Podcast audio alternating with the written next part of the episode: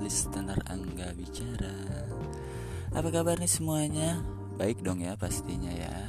Dan buat kamu yang lagi kurang baik Semoga lekas membaik Semoga lekas sembuh Dan semoga dilancarkan rezekinya. Amin. Selamat tahun baru juga.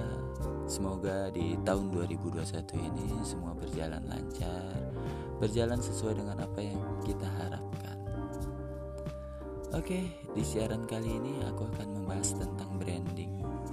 Branding sebuah produk. Buat kamu yang lagi bingung gimana caranya branding produk kamu, dengerin sampai habis dan semoga bisa jadi masukan buat kamu ke depannya. Banyak pelaku usaha yang nge-branding usahanya dengan menjelaskan spek, angka atau kualitas dari produknya. Apakah dengan cara itu bisa meningkatkan penjualan mereka? Mungkin iya. Tapi coba perhatiin deh, perusahaan besar yang menjual produknya hanya dengan cara yang cukup simpel, sederhana tapi kena gitu di konsumen atau target market mereka.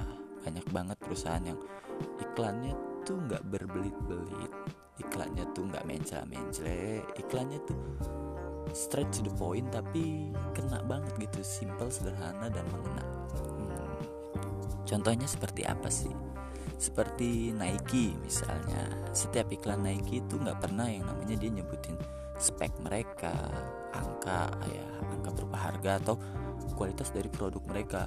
Oh soalan mereka paling oke. Okay. oh mereka terbuat dari bahan yang ini. Enggak tapi Nike hanya menyoroti figur dari pengguna produk mereka yang baru.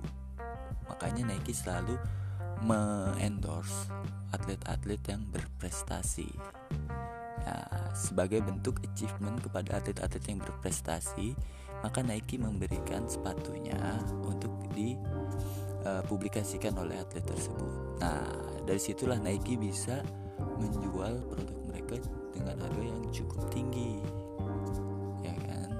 Selain Nike juga ada seperti Coca-Cola, apa mereka juga nggak pernah uh, Coca-Cola tuh nggak pernah yang namanya nyebutin kalau rasa mereka paling enak enggak tapi Coca-Cola itu membangun imajinasi konsumennya melalui visual, audio visual, ya kan, membangun bahwa kalau minum itu tuh rasanya seger banget kayaknya deh. Tapi mereka nggak pernah nyebutin bahwa minuman mereka lebih enak, lebih seger, enggak.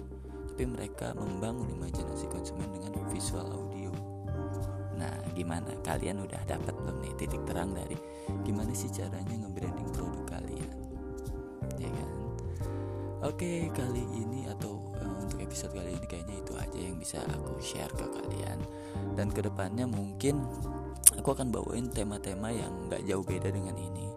Mungkin gimana caranya teknik menjual di Instagram, Facebook atau marketplace ya.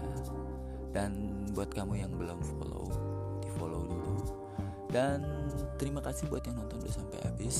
Thank you banget dan see you next time. Bye bye.